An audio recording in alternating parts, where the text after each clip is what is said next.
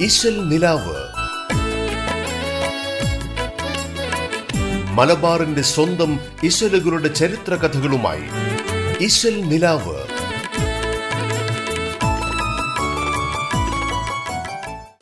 എല്ലാ പ്രിയപ്പെട്ട ശ്രോതാക്കൾക്കും നമസ്കാരം.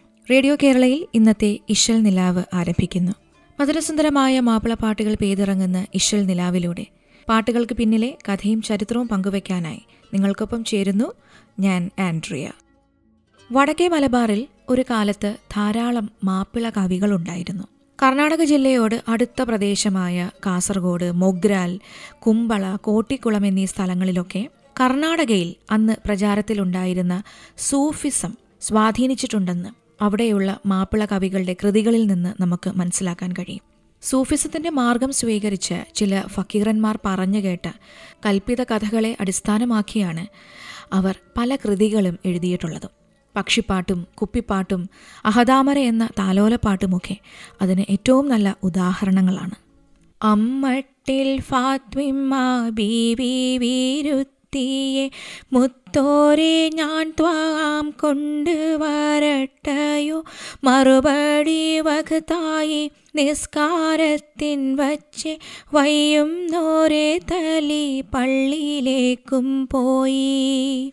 വേളയിൽ ഫാത്വീമ വുളുവും എടുത്തായി എടുത്തിട്ട് രണ്ട് റകത്ത് സുന്നത്ത് അപ്പോൾ തൊഴുകി സലാം വീട്ടും നേരത്ത് കുളത്തിയെ വാളും അയലും വിറയ്ക്കുന്നു.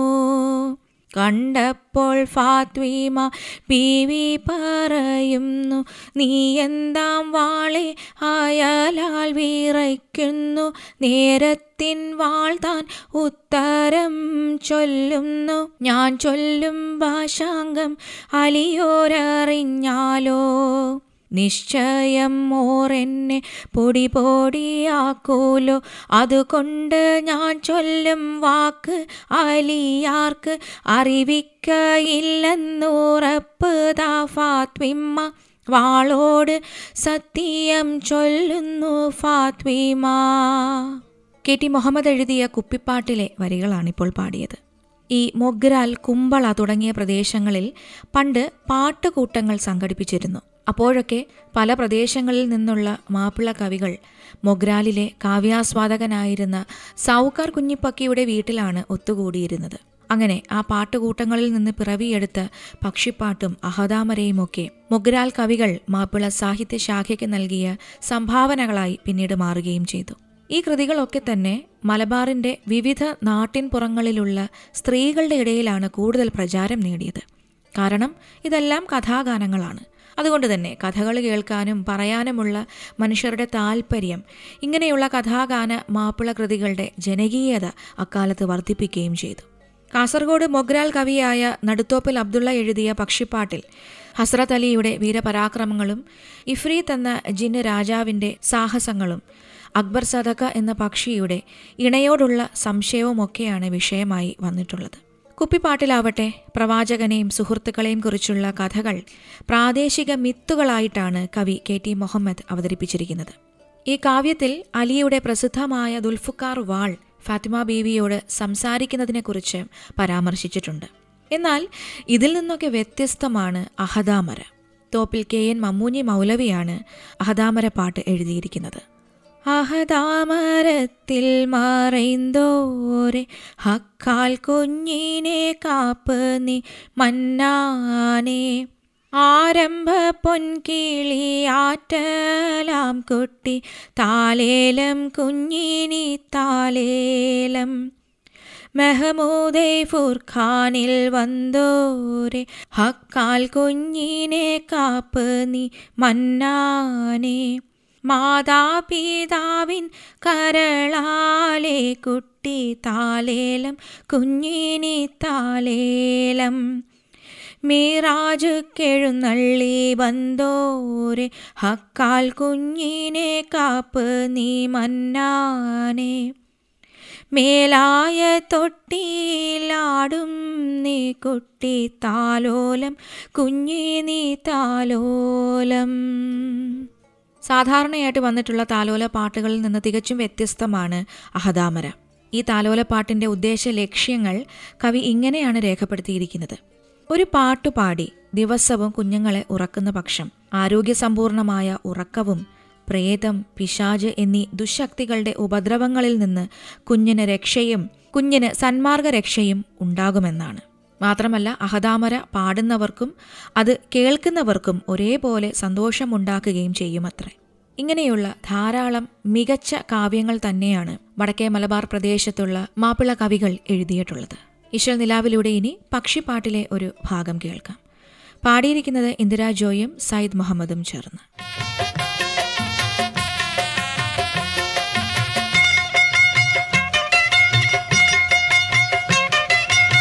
പാദം നനക്കാതെ അക്കര കാക്കാൻ ഞാൻ ഞങ്ങൾക്ക് എന്തൊരു ഹതിയാന ചെയ്യുന്നു? എന്തെന്റെ പാമ്പെ ഞാൻ ചെയ്യണം? നിങ്ങൾക്ക് ഒന്നിപ്പം കേൾക്കണോ ചിങ്കറാലിയാരെ നാളെ ചെയ്യാമെന്നാൽ വന്നെത്തും നേരത്ത് ഞങ്ങളെ ഉമ്മത്തിമാരെ എല്ലാരെയും തൂക്കിക്കണക്കുകൾ നോക്കുന്നതല്ലയോ? അക്കരെ വിട്ട് കടത്തുവാൻ വേണ്ടിയിട്ട് കൊടുക്കുന്നതും അന്നേരം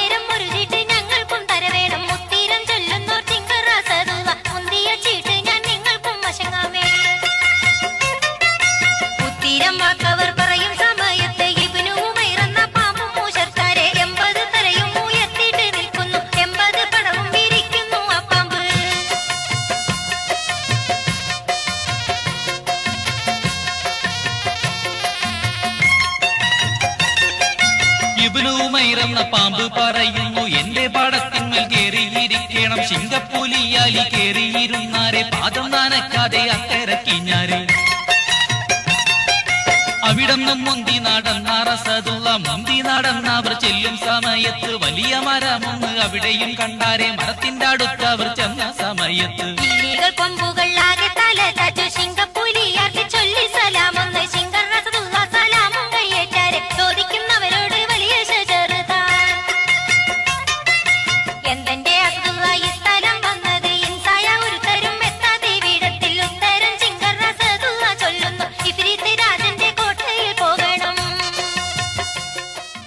പക്ഷിപ്പാട്ടിന്റെ സംഗീത സംവിധാനം നിർവഹിച്ചിരിക്കുന്നത് കെ വി അബൂബക്കർ കുട്ടിയാണ്. പകരം പറയുന്നു വലിയ മരം അപ്പോൾ പോകേണ്ട സദുവ കോട്ടയിൽ പോകേണ്ട എന്ത് ശജരനി എന്നെ വിലക്കുന്നു. കേൾക്കണ ഹോജാവെ കോട്ട വിവരങ്ങൾ.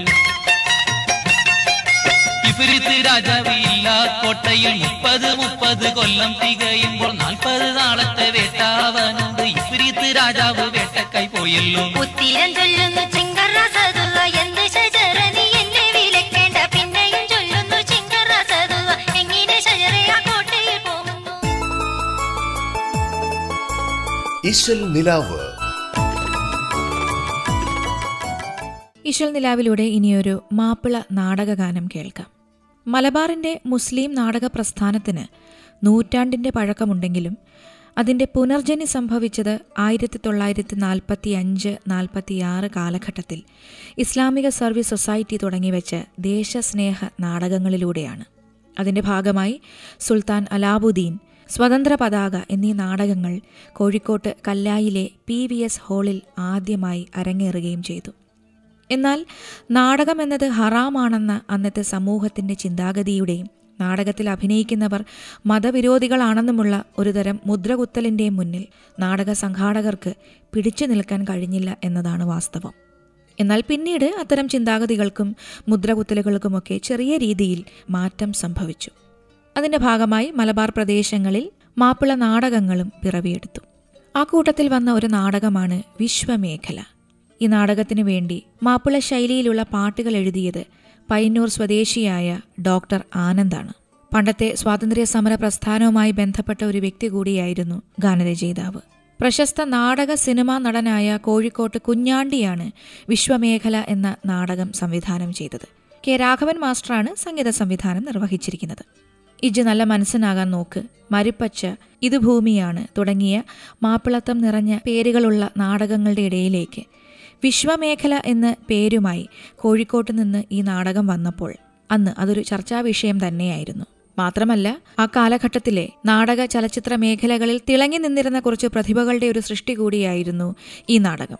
ഇശൽ നിലാവിലൂടെ രാഘവൻ മാസ്റ്ററിന്റെ സംഗീതത്തിൽ പിറന്ന വിശ്വമേഖല എന്ന നാടകത്തിലെ ഒരു ഗാനം ഇനി കേൾക്കാം.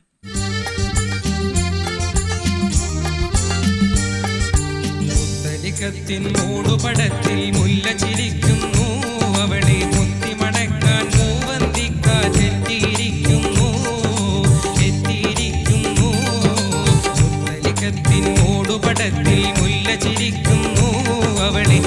மணக்க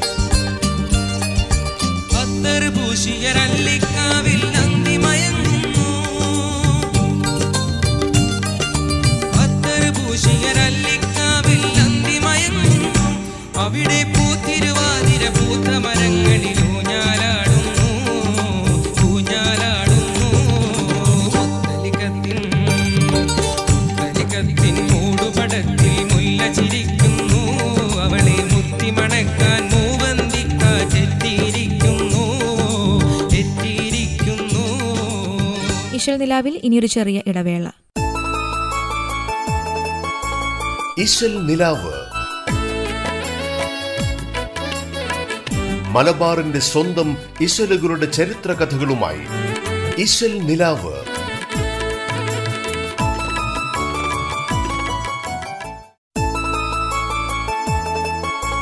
ഇശൽ നിലാവ്. മലബാറിന്റെ സ്വന്തം ഇശലുകളുടെ ചരിത്ര കഥകളുമായി നിലാവ്.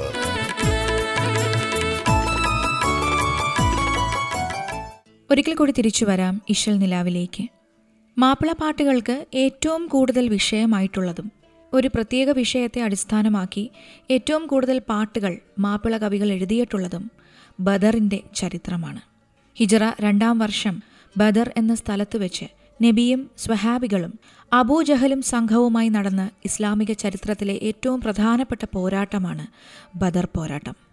ബദർ എന്നത് മക്കയുടെയും മദീനയുടെയും ഇടയിലുള്ള ഒരു താഴ്വരയാണ്. ഈ നാടിന് ബദർ എന്ന പേര് വരാൻ ഒരുപാട് കാരണങ്ങൾ പണ്ഡിതന്മാർ ചൂണ്ടിക്കാട്ടിയിട്ടുണ്ട്. അതിൽ ഏറ്റവും പ്രധാനപ്പെട്ട അഭിപ്രായം ബദർ എന്നു പേരുള്ള ഗ്വഫാർ ഗോത്രത്തിലെ ഒരു വ്യക്തി അവിടെ ഒരു കിണർ കുഴിച്ചിരുന്നുവത്രേ. അതിനെ ബിയറു ബദർ അതായത് ബദറിന്റെ കിണർ എന്നാണ് വിളിച്ചിരുന്നത്. കാലക്രമേണ ആ പ്രദേശത്തെയും മറ്റുള്ളവർ ബദർ എന്ന് വിളിക്കാൻ തുടങ്ങിയത്രേ. ഇങ്ങനെയുള്ള ബദറിന്റെ യുദ്ധ ചരിത്രവും ബദർ ശുഹതാക്കളുടെ പേരുമൊക്കെ വിഷയമാക്കി. അറബി മലയാളത്തിൽ ധാരാളം കൃതികൾ ഇറങ്ങിയിട്ടുണ്ട്. മൊയ്ൻകുട്ടി വൈദ്യരുടെ ബദർ പടപ്പാട്ട് താനൂർ മച്ചിങ്ങലകത്ത് മൊയ്തീൻകുട്ടി മൊല്ലയുടെ ബദർ ഒപ്പന കാഞ്ഞിരാല കുഞ്ഞിരായൻ എഴുതിയ ബദർ മാല മഞ്ചാൻപിറകത്ത് അബ്ദുൽ അസീസ് എഴുതിയ ബദർ ഉലമ മൗരത്തടിയ മുഹമ്മദ് മൗലവിയുടെ ബദർ ചിന്ത്. കിഴക്കിനിയകത്ത് കമ്മക്കുട്ടി മരക്കാരുടെ ബദർ തിരിപ്പുകൾ. കോടഞ്ചേരി മരക്കാർ മുസ്ലിയാരുടെ ബദർമാല വാഴപ്പുളിയിൽ അബ്ദുള്ള കുട്ടിയുടെ ബദർ ഒപ്പനപ്പാട്ട്. ചാക്കിരി മൊയ്തീൻകുട്ടിയുടെ ചാക്കിരി ബദർ. നല്ലളം ബീരാൻ സാഹിബിന്റെ ബദർ ഒപ്പന. കെ സി മുഹമ്മദ് കുട്ടി മുല്ല എഴുതിയ ബദർ കെസ്. മാഞ്ചാൻപിറയകത്ത് ഇമ്പിച്ചിയും പടിഞ്ഞാറകത്ത് മൊയ്തീൻകുട്ടിയും ചേർന്നെഴുതിയ ബദറുൽ കുബ്ര എന്ന ചരിത്ര ശിരോമണി കെസ്സുമാല പിന്നെ പൊന്നാനി ഉത്തുവാങ്ങാനത്ത് ഹൈദർ രചിച്ച മുനീലുൽ മഖാസിദ് എന്ന പുതിയ പാട്ട്. പിന്നെ രചയിതാവിന്റെ പേര് പോലും അറിയപ്പെടാത്ത ബദറുദ്ദീൻ മാല. ഇങ്ങനെ പോകുന്നു ബദർ വിഷയമാക്കി വന്നിട്ടുള്ള അറബി മലയാള കൃതികൾ. ഇക്കൂട്ടത്തിൽ ഏറ്റവും പ്രചാരം നേടിയത് ബദർ പടപ്പാട്ട് തന്നെയാണ്. ബദർ പടപ്പാട്ടിൽ ഉപയോഗിച്ചിരിക്കുന്ന ഭാഷയും അതിന്റെ ഒരു പ്രത്യേകമായ രചനാ ശൈലിയുമൊക്കെ വർണനകൾക്കും അതീതമാണ്. ഹിജറ ആയിരത്തി ഇരുന്നൂറ്റി നാലിൽ ജനിച്ച കൈപ്പറ്റ എ പി ഏനിക്കുട്ടി മുസ്ലിയാരുടെ മകനായ അമ്പലവൻ മൊയ്തീൻകുട്ടി മുസ്ലിയാർ എഴുതിയ അൻവാറുൽ ബസ്വർ ബി അക്ബാറിൽ ബദർ എന്ന ബദർ യുദ്ധ ചരിത്രം വിവരിക്കുന്ന ഒരു അറബി കാവ്യത്തെ അടിസ്ഥാനമാക്കിയാണ് മൊയ്ൻകുട്ടി വൈദ്യർ പിന്നീട് ബദർ പടപ്പാട്ട് കെട്ടിയത്. രണ്ടായിരത്തി ഇരുപത്തിയൊന്ന് ബൈത്തുകളിലായി കോർവ ചെയ്യപ്പെട്ട ഈ അൻവാറുൽ ബസ്വറിന്റെ അതേ ഒരു ചരിത്രഘടന തന്നെയാണ് ബദർ പടപ്പാട്ടിലും കണ്ടെത്തിയിട്ടുള്ളത്. ഏകദേശം. ബദർ പടപ്പാട്ട് എഴുതിയതിന്റെ അൻപത്തിമൂന്ന് വർഷങ്ങൾക്ക് മുമ്പാണ് അൻവാറുൽ ബസ്വർ എഴുതിയിട്ടുള്ളത്. ബദർ പടപ്പാട്ടിന്റെ എൺപത്തി ഒൻപതാമത്തെ ഇശലായ അൽഹംദുൽ മൗലാന എന്ന ഇഷലിൽ ബദർ ശുഹതാക്കളുടെ പേരുകൾ പാടുന്നവർക്ക് എളുപ്പത്തിൽ പാടാൻ കഴിയുന്ന രൂപത്തിൽ ഹിജായിയായ ഇരുപത്തിയൊൻപത് അക്ഷരത്തിൽ കോർത്തിണക്കി ഓരോ വരിയുടെയും അവസാനത്തിൽ തർലിയത്തുമൊക്കെ ചേർത്തിട്ടാണ് കവി എഴുതിയിട്ടുള്ളത്. അതുപോലെ തന്നെ എൺപത്തി ഒൻപതാമത്തെ ഇശലിന് നവരത്നമാല എന്നാണ് പേര് നൽകിയിട്ടുള്ളത്. ആ എൺപത്തി ഒൻപതാമത്തെ ഈശ്വൽ ഇനി പരിചയപ്പെടുത്താം. അരിമപ്പേരിമപ്പേരിയോനെ പോരാൻ അഹദും സ്വമതും ഫർദാനെയോനെ അസമാവുല്ലാലി മുകൾ ഹക്കുകളാലെ ഇലയ്ക്കാത്തവസല്ലാഹ് ഇരക്കുന്നു അടിയൻ. വബീജാഹി ഹബീബിക്ക. സയ്യിദിന വർഷം സിൽഹുദ. ഇസ്മാകും മുഹമ്മദ് സ്വല്ലി വസല്ലിം. അലേഹി വബാരിക്. യാ അരുളുദാത്ത് നബിയുലമീൻ ഫതിയിൻ തറഭിത്തിയും മച്ചോട് ഭാഷലും നാല് അരശർ ഫാബുബക്കറുമർ ഉസ്മാൻ അലി അൻഹുമുറലി അതുപോലെ തന്നെ ബദർപ്പടപ്പാട്ടിന്റെ തുടക്ക ഇശലിലുള്ള ആദ്യത്തെ ഏഴു വരിയും കവി അവസാനിപ്പിച്ചിരിക്കുന്നത് ബിസ്മി കൊണ്ടാണ്. അങ്ങനെ ബിസ്മി കൊണ്ട് തുടങ്ങിയാലുള്ള ശ്രേഷ്ഠതയും ഗുണഫലങ്ങളുമൊക്കെ പണ്ഡിതന്മാർ പണ്ടേ രേഖപ്പെടുത്തി വെച്ചിട്ടുണ്ട്. അതെല്ലാം പരിഗണിച്ചാണ് വൈദ്യരും ബദർപടപ്പാട്ട് ബിസ്മി കൊണ്ട് തന്നെ തുടങ്ങിയത്.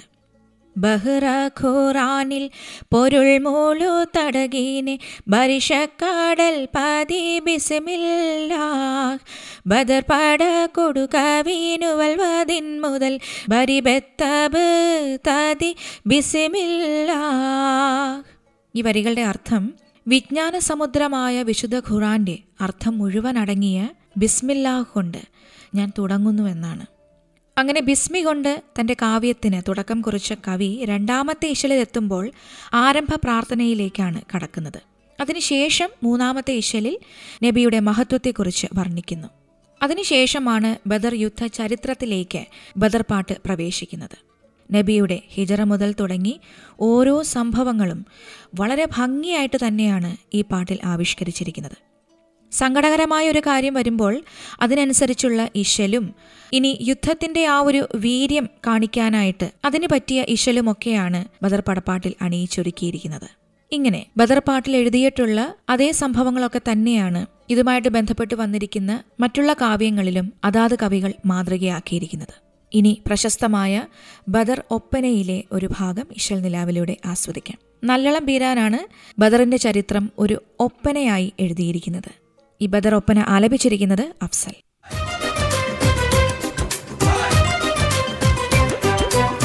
ആദി ബസ് മലത്തോട് ഹംതും വിരുത്തി ഞാൻ ആദിയിൽ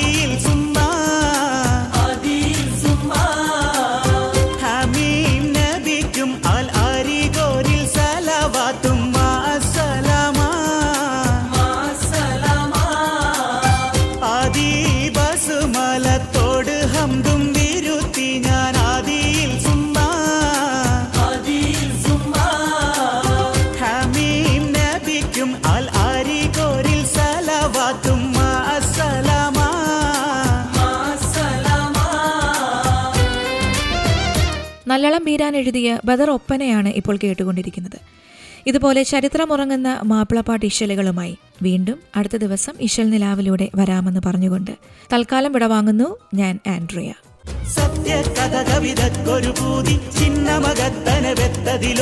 മുത്തിടുന്നേനറിവീരെ അചേതി ത്വാഹാനബിയും